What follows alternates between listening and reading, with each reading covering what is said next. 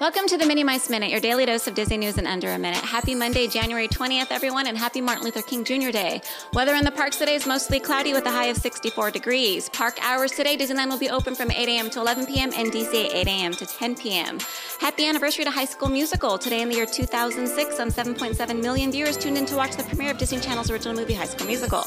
In park news, Lunar New Year celebrations are in full swing right now in DCA, from shows, merch, festive characters, and let's not forget all the food.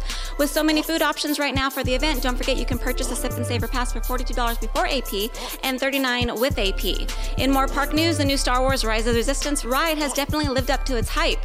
Boarding groups are still in effect as the ride is in such high demand. If you plan to ride, be sure to arrive to the parks early enough to be through the gates before opening and have your Disneyland app ready to go. Remember, getting a boarding group is basically a lottery, so good luck to all.